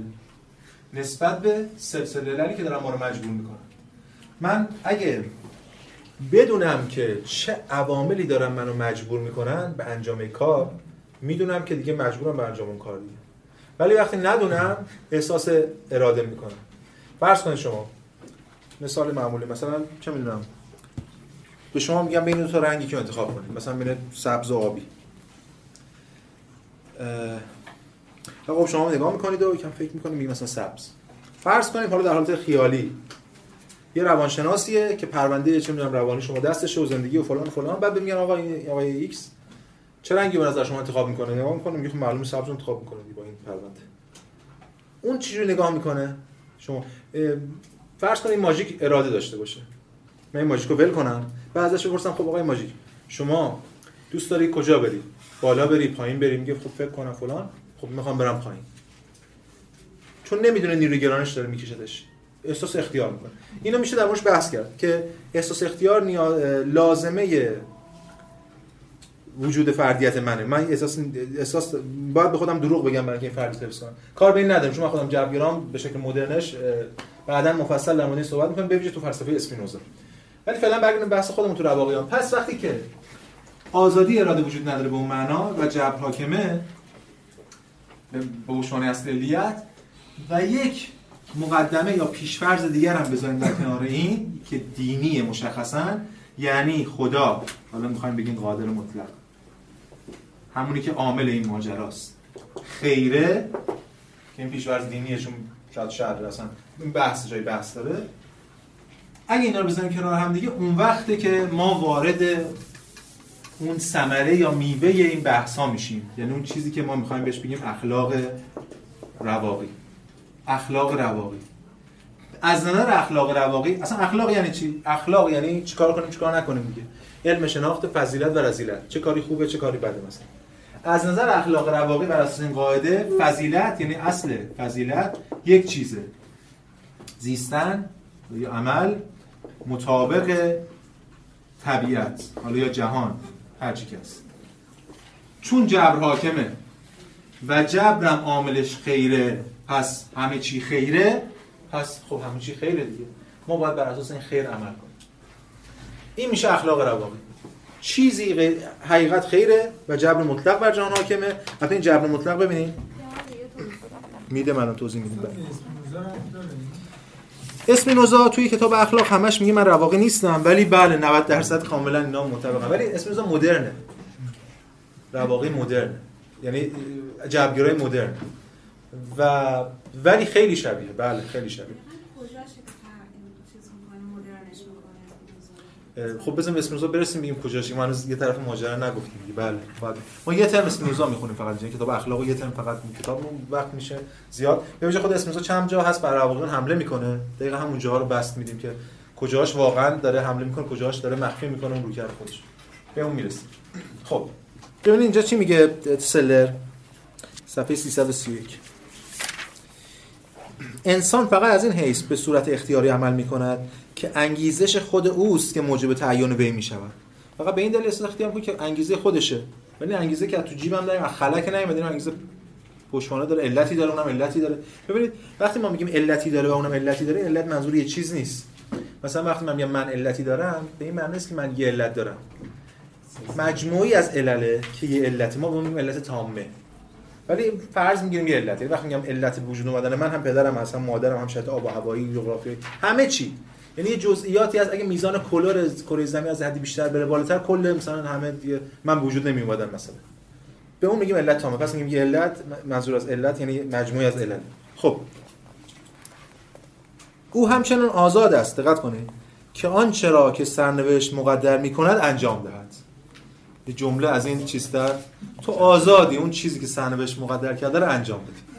دست نکن اما اگه انجام ندی چی میشه؟ خواهنده را این نقل قول آورد خواهنده را تقدیرها هدایت می‌کنند ناخواهنده را کشان کشان می‌برند. تکلیف روشن. چون جبر دیگه اگه جبر مطلق این اصلا این نقدی که میشه بحث کرد در مورد رواقیان همینه که اگه این جبره و همه چی خیره خب چرا این همه پند و موعظه و قصه و این کارو بکنی؟ کارا این بخشی از ماجراست دیگه. حالا کار به این نداره نقدی که اخلاق اینو وارد الان نمی‌خوام انتقادی برخورد کنم. ولی اون چیزی که پی... پیوند می‌خوره با این بحثی که مطرح کردیم همینه که این فضیلت عمل مطابق طبیعت در واقع این سوال اگر مطرح بشه که ما اگر چه بخوایم چه نخوایم که مطابق طبیعت عمل می‌کنیم. پس این چه فضیلتیه؟ جواب رواقع این است که این فردی که عمل می‌کنه معلومه در نهایت عمل می‌کنه ولی به لحاظ ذهنی فرق داره. شما می‌تونید روی قطار سوار شی. و حرکت بکنی با قطار. می‌تونید جلوی قطار وایسی بیاد لهت کنه ببرد کشان کشان خواهد بردی اون کسی که خودش آگاهانه به واسطه آگاهی از این جبر و خیر بودن خداوند داره بر اساس طبیعت عمل می‌کنه آرامش داره. ولی اون که نمی‌خواد در برابر طبیعت عمل کنه طبیعت از روش له میشه. ولی دائما هرس می‌زنه داد و بیداد می‌زنه قور می‌زنه نمی‌دونم آقا چه وضعشه فوش میده. طبیعت هم داره کار خودشو می‌کنه. ببین مسئله اینه دیگه مثلا اینکه این در, در عملا فرق نمی‌کنه ولی در درون هست که فرق می‌کنه. پس فضیلت اینجا درونی میشه. من بعدا خواهم همین جلسه اشاره می‌کنم ولی جلسه بعد ویژه نشون خواهم داد که این چه تبعات مخرب سیاسی داره. چون فضیلت کاملا درونی میشه. نه ثمر بیرونی نداره اخلاق. برخلاف یونان ولی همینه دیگه. فرض یه فردی بالا پشت یه جای شما هولش می‌دید داد و بیداد پق تموم شد. فرض یه فرد دیگه ای مثلا بی افسردگی رسیده هر چیزی میره بالا پشت می‌خواد خودکشی کنه. با آرامش میپره پایین. از نظر فیزیکدان اینا یه اتفاق براشون افتاده. جفتشون گرانش بر وزنشون عمل کرده مثلا. ولی ببینید کدوم آرام این در دست و پا می‌زنه و همون این آرام اومده این کشان کشان خواهند برد یا اون که تقدیرها داد کن اینه. تفاوت اینجا در صرفا یه چیز ذهنیه و البته تو اسپینوزا باز شبیه همینه. باز اونجا شبیه همین میشه. ولی نمی‌دونم واقعا. ولی احتیاجی ندارن دیگه. خود تمدن داره اینا رو به این سمت می‌بره دیگه. ما حالا جلسه بعد بیشتر صحبت می‌کنیم خود تمدن یونانی و امر لوگوس یونانی داره اینا رو به این سمت می‌بره. ما ادله فلسفیشو گفتیم دیگه. اگه خدا خیره و اگه بر اساس اصلیت جبر حاکمه پس همه چیز خیره. پس خیر اینه که ما بر اساس خیر جهان عمل کنیم. دیگه از جای لازم نیست اینو بگیرم. این که ما شباهتی ببینیم در یک زمان بین دو تا مکتب یا رویکرد لزوما معنی گرفتن نیست. من مثالی میدم معمولا شما بعد شما معلومه می‌پرسن خورشید چه رنگی؟ میگه زرد. از این اسکیمو هم تو شما قطب شما میگه زرد. من میگم خب حالا کدوم از کدوم گرفتن؟ حالا خورشید زرده. یعنی یه حقیقتی هست که برای اینا دارن به سمتش حرکت می‌کنن. خب. پس این اصل اساسی اخلاق رواقی یعنی عمل بر اساس فضیلت. و البته اینا مشکل دارن. اینو تو پرانتز خدمتتون بگم. ببینید ما چند تا رویکرد مختلف در مورد مسئله خیر و شر داریم یه رویکرد که یونانیان داشتن. حتی تو ایران باستان بوده. اینا سنویت گرا مانویا داشتن که تو تاریخ فلسفه غرب به اسم مانویا معروفه سنت آگوستین اول مانوی بود. یعنی منبع خیر و منبع شر دو تا چیز مختلفه. تکلیف روشنه. هر جا شر بود میگیم مال اون شر. هر جا خیر بود میگیم مال منبع خیر. تو یونان هم این به یه شکل دیگه باز میشه چگونه؟ ماده و نوس. ماده و ایده. خیر مال اون بود شر مال پایین بود. خب این یه مسئله خیر و شر اینو راحت حل می‌کنه. مشکل نه چیز دیگه است. مشکل این است که ما اگر دو منبع مختلف داشته باشیم نمی‌تونیم به جهان هماهنگ برسیم. ما می‌خوایم جهان رو بشناسیم. اگه می‌خوایم به فیزیکدان می‌خواد به قانون برسه ببین من زمان پیشم گفتم توحید فقط مسئله دینی نیست مسئله علمیه. فیزیکدان می‌خواد به یه قانون برسه باید با یه جهانی طرف داشته باشه که یه صاحب داره یه قانون. اگه یه جایی در جهان این قانون نقض بشه میشه مثال نقض. قانون میره رو هوا. نمی‌تونیم یه جهانی داریم آره نصف این جهان مثلا مال قوانین شر نصفش قوانین خیر نمیشه دیگه. مشکل اونا اینه. اما توی این مسئله خیر و شر مشکل نداره. اینا چه کسانی مشکل دارن؟ کسانی که میان سراغ رویکرد وحدتگرا. یعنی وقتی که رویکرد دینی که حالا ما جلسات بعد واردش میشیم. میاد میاد که نه تنها خیر بلکه اون ماده رو هم خدا خلق کرده. یعنی منبع منبع خلق جهان یا اراده مطلق یکی میشه. و اونم خیره. پس چگونگی وجود شر در جهان مسئله میشه. یه راه که رواقیان دنبال می‌کنن و عرفا معمولا دنبال می‌کنن خیلی راحته میگن اصلا شری نیست. کی گفته شر شر برای انسان جزئی شره. مثلا من الان میرم بیرون تو خیابون مثلا ماشین می‌زنه منو نصف می‌کنه. خب من داد بیداد می‌کنم ناراحت میشم. ولی از منظر جهان اسم میگه از از منظر, از منظر الهی ابدیت سرمدیت نگاه کنیم اترنالیتی نگاه کنیم همه چی خیره. سایه نور رو روشنتر می‌کنه از این حرفا. این همه در راسته پس برای کل شر پس در جهان شری وجود نداره خیر. این تو این رویکردهای وحدت وجودیه. اما اگه یه رویکردی وحدت توحیدی باشه اراده مطلق باشه خداوند و در این حال به شر هم قائل باشه خیلی سخت میشه.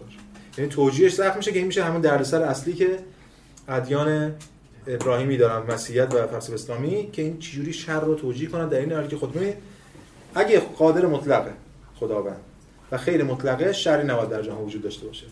اگه شر وجود داره یا این خیر مطلق نبوده که نتونسته یعنی که شر رو شر ساخته شر تولید کرده یا قادر مطلق نبوده زورش نرسیده خیر مطلق خیر رو اجرا کنه این مسئله است. یک مسئله بسیار کلیدی. ولی خب دو طرف این ماجرا یعنی دوالیستا و این وحدتگرا مشکلی ندارن. این میگه اصلا شری در کار نیست. همه چی خیره. پس این شر هم برای اینا میشه شر نسبی شر عدمی. و اینا عملا در جهان همه چی آن چیزی که محقق می‌شود خیر است ولاغه خب حالا اینا اخلاق رواقی در مورد اموری که در جهان اتفاق میفته دو تا روی کرد داره. باز رواقی متقدم متأخر با هم فرق دارن. بعضیاشون هستن میگن که در مورد خود امور. حتی از خیر و شر هم صحبت می‌کنن. یعنی بعضی امور خیلی امور کمی خیر و شرن ولی باقی خونسان ما الان به اون رویکرد کار نداریم. یه رویکرد رادیکالشون رو می‌خوام بگیم که رایج تره. امور رو تقسیم می‌کنن به مرجح و بلا مرجح. این ترجمه من ترجمه خوبی نیست ولی استفاده کردم چون تو سنت ترجمه فلسفی اون استفاده شده. معمولا میگم ما میگیم برای که این کتاب شما می‌خونید بی ربط نباشه ترمینولوژی ما و اونا. مرجع بلا مرجع. خیلی معنیش روشنه. یه چیزایی هست برای ما ترجیح داره یه چیزی ترجیح نداره. مرجع این ترجیح داره دیگه. مثلا برای ما ترجیح داره یه سری چیزایی. مثلا الان بچه‌م تو اتاق عمله اینکه بمیره یا نمیره برای من فرق می‌کنه. ولی اینکه الان مثلا من این همین کلمه بلا مرجع با ماژیک مشکی می‌نویسم یا آبی فرق نمی‌کنه. من بخاطر این ماژیک آبی نبود تو این کلاس مثلا فقط مشکی بود که کلاس تعطیل نکردم. فرق نمی‌کنه برام. خب مثلا از جد سوارشم با تاکسی برم میدون انقلاب. فرق نمی‌کنه که این رانندهش حالا الان عینکی هست یا نیست مثلا. خیلی از امور برای ما بلا مراجعه بعضی امور مراجعه. برای رواقیان متوجه به این فرمول معلومه که ایدئال حکیم رواقی این است که همه امور براش بلا مرجع باشه. چرا؟ چون که چی که خیره. پس من همه چیزو خیر بدونم. حالا بچه منم مرد مرد. ببینید این این نقل قولی من بیارم از بخونم از اروین که اینا همش باید خونسا باشه. بله خیلی. این شبیه عرفانی که عرفای ما خیلی تحت تاثیر رواقیان بودن. مستقیما حتی. تحت تاثیر متون رواقی بودن حتی. ولی بله حالا من الان جلوتر بحث می‌کنم. اینا خیلی کار سخت نیست برای ما تدریس اینجا چون ادبیات ما همه از این حرف خب. نقل قول آورده از اپیکتتوس. خانوادهمان را دوست داشته باشیم اما مرگ آنان را زایعی واقعی نشمریم. ما نباید گمان کنیم این زایه زایه برای ما زیانی بدتر از شکستن یک فنجان خواهد بود. یعنی همین. بلا مرجحه ببین اگه این منظر داشته باشین این می‌رسه به اون مرحله که بله تو ادبیات ما عرفان ما هستی. بشین مرحله رضا. اون رزم به رضایک و الخیر فی ما وقع و هر چی پیش آید خوش آید و چرا؟ اگه ما ببین منطقش مشخصه ولی قادر مطلق خیر مطلق پس هر چی هست خیره. اگه من فکر کنم چیز شر مشکل از منه دیگه. پس من باید یه محله برسم که کاملا راضی باشم اینا نمیگم بهش محلی رضا. اینا بهش میگن محله به اسم تأثیر ناپذیری بی‌حسی. آرمان یعنی والتن جایی که رقابت می‌تونه بهش برسه محله بی‌حسیه یا تأثیر ناپذیری. بهش میگن محله چی بهش میگن؟ آپاتیا چی؟ آپا فیا تو انگلیسی هم هنوز داریم این کلمه رو استفاده می‌کنیم دیگه. آپاتی این آ منفی سازه دیگه اینم پاتوسه. از پاتوس میاد دیگه. یعنی حس ناپذیری. تأثیر ناپذیری چیزی منو متاثر نکنه. آپاتیا. محله آپاتیا یه محله که هر چه اتفاقی در جهان میفته پس چیزی نباید منو متاثر کنه. در واقع دارن رفته رفته میرن به سمت شکلی از بله عرفانی که پیوند حتی می‌خوره با یه شکلی از سرکوب امیال. می‌رسیدن به محله نخواستن. هر وقت شما یه چیزی بخواین خب معلومه که شر و خیر مطرح میشه. خواستن من منافع من فلانه. ولی نخواستن ایدئال یعنی رسیدن به یک مرحله حالا شبه عرفانی که گشودگی محض به همه چیز و پذیرش همه چیز تن دادن به همه چیز رضای مطلق و اینجور چیزا. ببین این نکته مهمیه همین نخواستن ظاهرش زیباست که آقا این همه آرامش فلان ولی عملا یه سرکوبی داره توش. ما امیال داریم. خب این امیال چیکار کنیم؟ رواقیان امیال به این معنا سرکوب دارن می‌کنن دیگه. وقتی می‌خوام نمی‌تونم بگم خب من می‌خوام ولی من نمی‌خوام. خب می‌خوام دیگه. مثلا اون لحظه این سرکوب میشه اون و این خیلی نکته مهمیه. ببینید ما جلسه بعد و جلسه بعدش در مورد صحبت می‌کنیم که چه می‌شود که دو سه قرن آینده مسیحیت اروپا رو در بر می‌گیره. مسیحیت که هیچی نیست در مقابل فرهنگ و تمدن یونانی. نیچه چرا یه دفعه این همه چی در بر می‌گیره؟ به خاطر اینکه خود این فرهنگ یونانی داره به زوال دچار میشه. عصر هلنیستی عصر زوال تمدن یونانی. ما در یونان همین جلسه آخر این جلسه قبلی که خدمتتون جلسه آخر ارسطو ما اخلاق ارسطویی گفتیم. اخلاق اعتدال بود. اینجا اخلاق سرکوبه. این پیشگویی روحانیت مسیحی زهدگرایی سرکوب مسیحی اینا هست تو رواقیان ما این رو داریم می‌بینیم الان. و یه نکته دیگه که قبل از اینکه بحث کنم در مورد مرگ. مرگ. در واقع در مورد مرگ خب بحث دارن زیاد.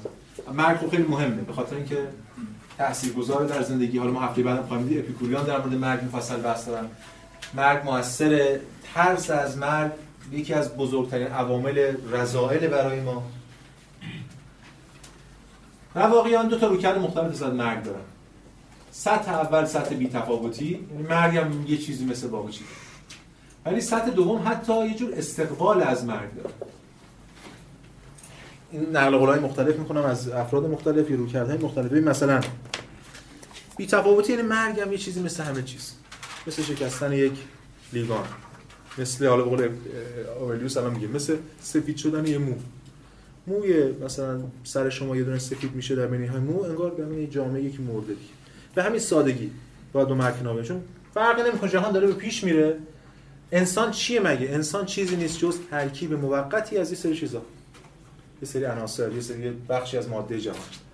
این ترکیب موقت 30 سال 40 سال 50 سال هر چقدر هست و بعد عوض میشه میره سراغ ترکیبای دیگه. حالا شما انقدر حتما می‌خوایم این ترکیب خاص رو تو این زمان خاص مثلا حفظ کنیم. مارکوس اولیوس در همین کتاب تأملات میگه که از همین منظر میگه که کتاب هفتم بند 32 درباره مرگ باید گفت اگر همه چیز از اتم ها یا ذرات تشکیل شدند پس مرگ چیزی جز تجزیه و پراکندگی نیست. اگر وحدت بر همه چیز حاکم باشد پس مرگ چیزی جز خاموشی یا تغییر نیست. این از این ماجرا اما گفتم جای دیگه هستش که اینا در مورد مرگ استقبال می‌کنن انگار از مرگ. مرگ براشون مثبته. گفتم خیلیشون خودکشی کردن. با یه جور گشودگی در برابر مرگ. این از این خودکشی از سر درد نبوده. از سر رنج یا افسردگی نبوده. از سر این بوده که اون موقع زیاد بوده. ما کلبیان داریم که به شکل دیگه. برای اینکه مسخره می‌خوام بکنم. طرف بخاطر که زندگی رو مسخره کنه میره خودش آتیش می‌زنه اون چقدر مسخره است. ولی اینجا اینجوری نیست. اینجا یه جور استقبال از مرگ. مرگ یه جور امر زیباست. اما این امر زیبا خیلی جالبه که پشتوانه الهیاتی به معنی که ما می‌دونیم نداره. ببین یه موقع مثلا تو گفتمان دینی مرگ زیباست ما استقبال می‌کنیم به مرگ خود بعد مرگ ماجرای دیگه. اینجا هیچ ماجرایی هم نیست بعد مرگ. نه به تناسخ قائل نه به زندگی بعد از مرگ نه اتم ها جدا میشن. مثلا ماجرا نداره داستان نداره. و نفس هم نفس بشر هم انسان هم میمونه. کجا؟ میره به نفس جهان میپیونده. جاودانگی شخصی دیگه در کار نیست. ببینید مثلا باز خود اولیوس اینجا میگه که در بند کتاب نهم بند سه. مرگ را حقیر مشمار و از آن استقبال کن. مرگ هم یکی از مقتضیات طبیعت است. مثل جوانی و پیری مثل رشد و بلوغ مثل دندانهای جدید ریش و نخستین تارهای موی سفید. مثل رابطه جنسی و بارداری و بچه دار شدن. تجزیه عنصری ما تجزیه عنصری ما این از عنصر ما با دیگر تغییرات جسمانی ما در مراحل مختلف زندگی تفاوتی نداره. انسان اندیشمند نباید نسبت مرگ بی اعتناب بی صبر بی صبر و تحمل و بی علاقه باشد. این حتی باید استقبال کنه. بلکه صرفا باید آن را یکی از اتفاقات طبیعت بداند. همانطور که منتظر خروج طفل از رحم مادر هستی باید در انتظار خروج روح از قفس تن باشی این تف...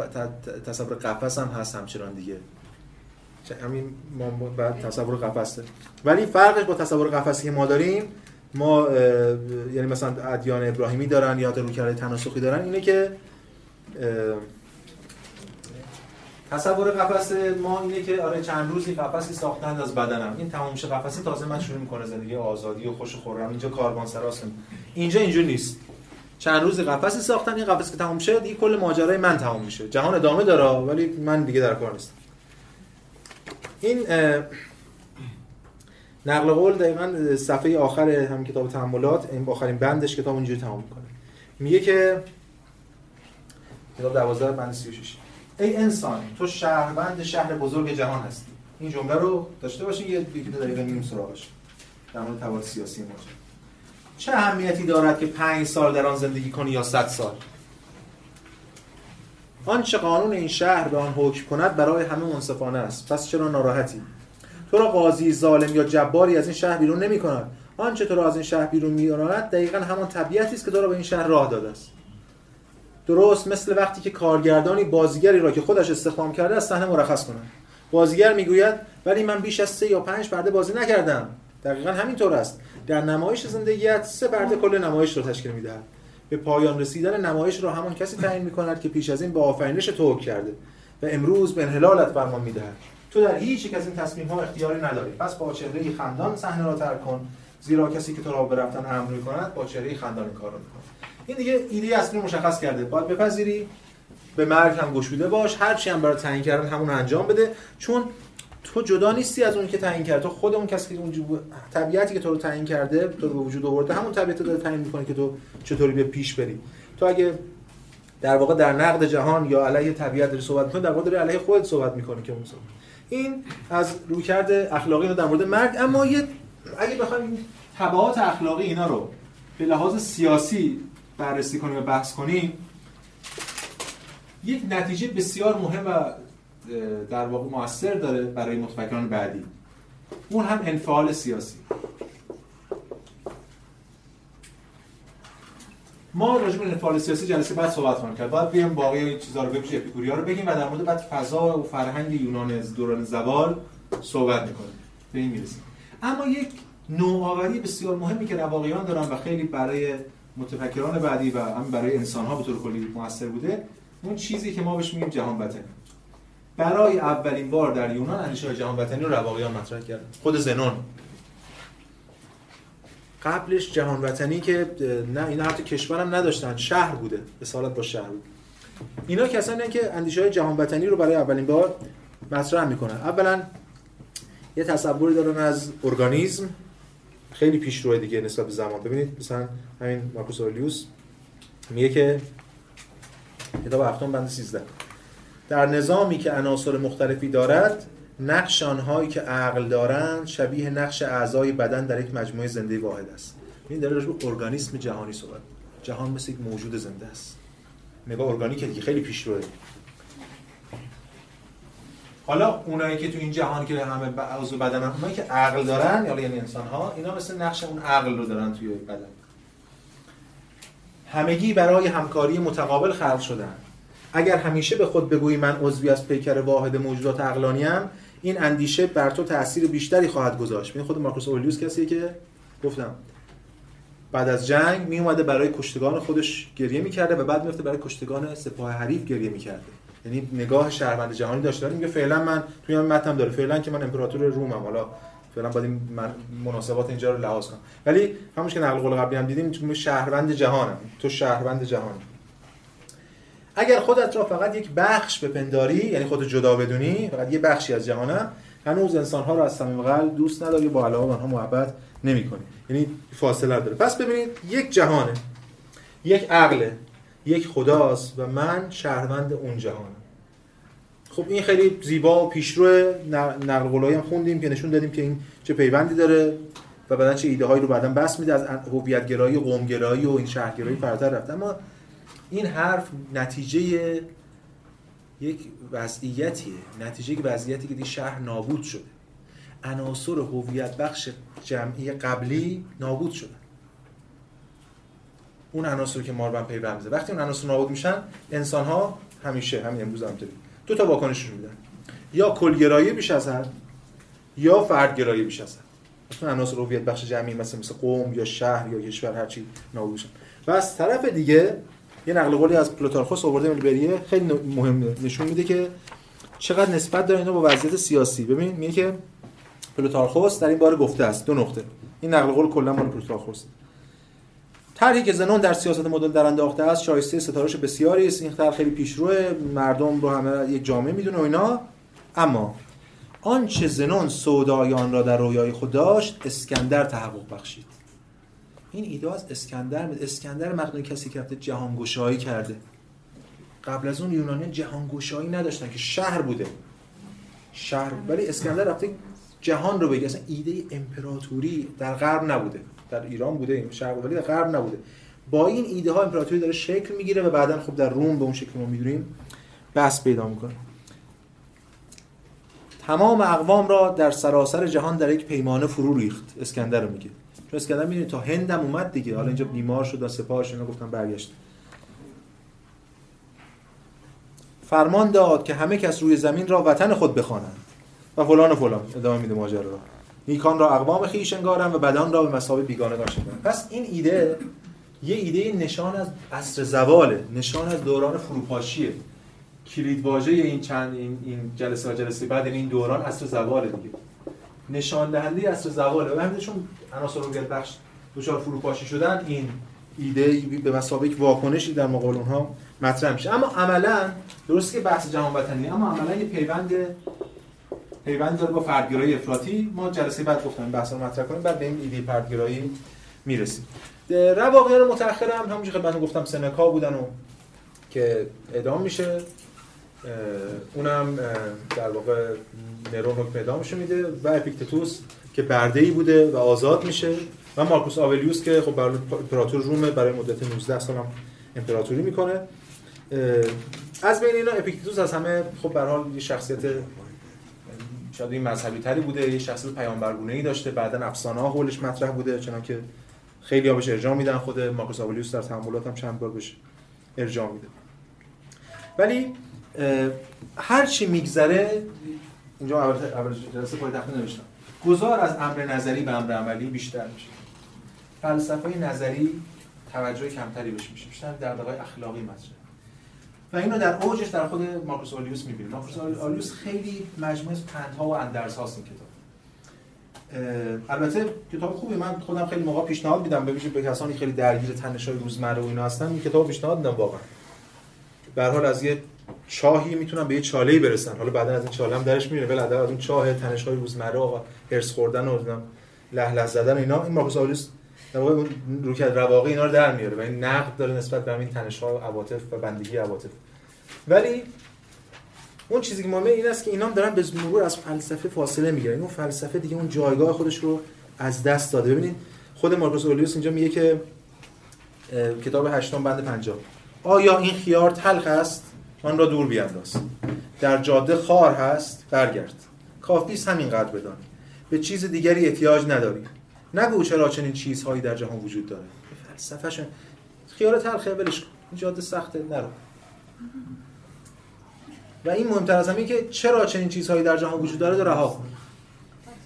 یعنی ریشه هم بر وفق طبیعت زندگی. به مرحله تاثیر ناپذیری برس. همین دیگه ایده شد. پس ما الان می‌بینیم مبانی فلسفی در واقع یک وسیله برای رسیدن به این دقیقه و در واقع کنار گذاشتن به فلسفه مثل نردبانی که ازش میرن بالا و اینو پرتاب می‌کنن.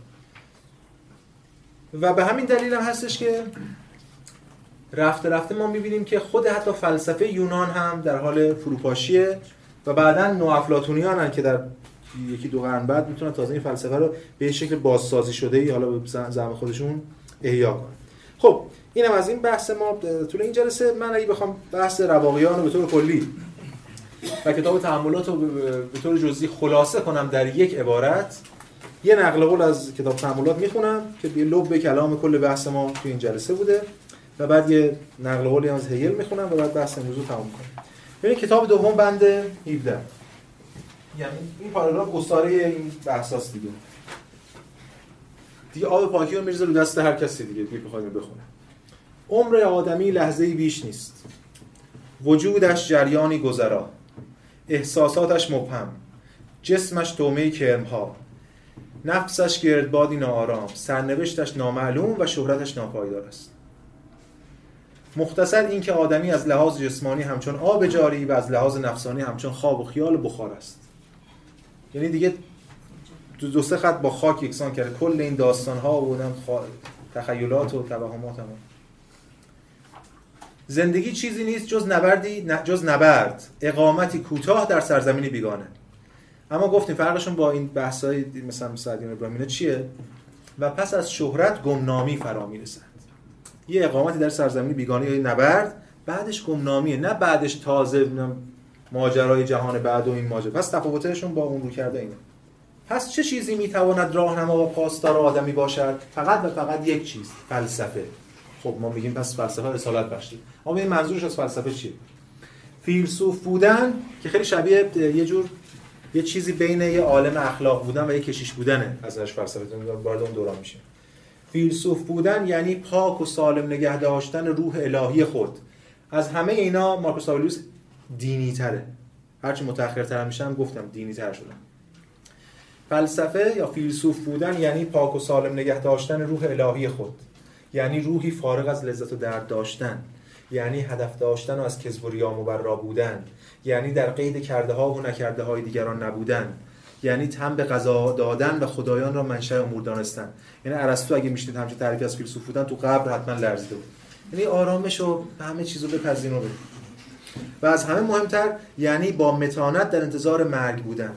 و مرگ را جز انحلال و انفکاک ساده عناصر سازنده موجودات زنده ندانستن. اگر این عناصر یعنی عناصر جهان به نفس از ترکیب و باز ترکیب بیپایان خود آسیب نمی‌بینند چرا باید به تغییر و انحلال کل زنین باشیم؟ تغییر رو جزئی از راه و رسم طبیعت است و در راه و رسم طبیعت هیچ شری وجود نداره این خب معلومه چرا من میگم لب کلام چون همه حرفی که زدیم اینجا به معنا اسارش جمع شده. و این در انتها قبل از بحث جمع کنم کلیمون ارائه دادیم. مبانی متافیزیکی و فیزیکی گفتیم. به اخلاق رواقی هم رسیدیم و نسبتش به تمدن تا یه حدی بیان کردیم. این بخش میمونه. قطب مخالف اینا اپیکوریان هم باید بگیم بعد اینا همه رو با هم جمع بندی تمدنی برسیم. اما قبل از که خارج شیم از این بحث برای اینکه به اون منظر خاص خودمون هم بتونیم کم تبیین کنیم هگل در کتاب پدیدارشناسی روی فصلی داره اصلا به اسم رواقیگری. به اون شیوه خاص خودش دیگه تاریخ مخصوص و مارپیچی تاریخ رو برد می‌کنه. توی اون فصل این جمله رو میگه. من کتاب کتاب کنم این بخششو ترجمه کردم از این دارم نقل قول می‌خونم. ولی ترجمه صفحه 121 که ترجمه انگلیسی میلر. میگه که اینو دیگه باید بخونیم تفسیر کنیم دیگه. با توجه به این مقدمه این بحثایی که تو این جلسه کردیم ما می‌تونیم اینو بفهمیم. تفسیرش کنیم. چه بر سریر چه در زنجیر در منتها درجه وجود وابستگی وجود فردیش هدفش آزادی است. و حفظ بیتفاوتی مرده و بیجانی است که پیوسته همچون موجودی منفعل که از فعالیت سر باز می‌زند از هیاهوی وجود به درون ذاتیت بسیط تفکر عقب نشینی می‌کنه خب متن که متن دشواری بی تردید ولی الان ما می‌تونیم تفسیرش کنیم به توجه امکاناتمون میگه چه بر سریر چه در زنجیر چه بر سریر پادشاهی چه در زنجیر بندگی یعنی اشاره داره به مارکوس آورلیوس و اپیکتتوس رواقی اینجوریه دیگه چه پادشاه باشه و چه برده برنامه می‌تونه آزاد باشه. جمله معروفی است میگن در چه در خوان نعمت باشی چه در درون گاو فالاریس یعنی در حال شکنجه شدن چه در حال لذت بردن در حد نباید فرقی کنه در محل اپاتیا. حالا خیلی جای مارکی دوستاد در مورد آپاتی بحث مفصلی داره در مورد لحظه جنایت باید در تاثیر ناپذیری کنیم کلاب عقل ساده موجود برانشو از اونجا بحث کرد خب پس چه بر سریر چه در زنجیر در منتها درجه وابستگی وجود فردیش هدفش آزادی است. در اوج اینکه به وجود فردی خودش وابسته است اما هدفش آزادی. و حفظ تفاوتی مرده و بیجانی هگل داره نقد می‌کنه. میگه بی تفاوتیش مرده و بیجان. که چیکار می‌کنه؟ از هیاهوی وجود از فعالیت به درون ذاتیت بسیط تفکر عقب نشینی می‌کنه. معلومه مالش جهانیه. جهان از بین رفته جامعه از دست رفته فروپاشی فرد درون خودش فرار می‌کنه و تئوریزه می‌کنه این فرار به درون خودش.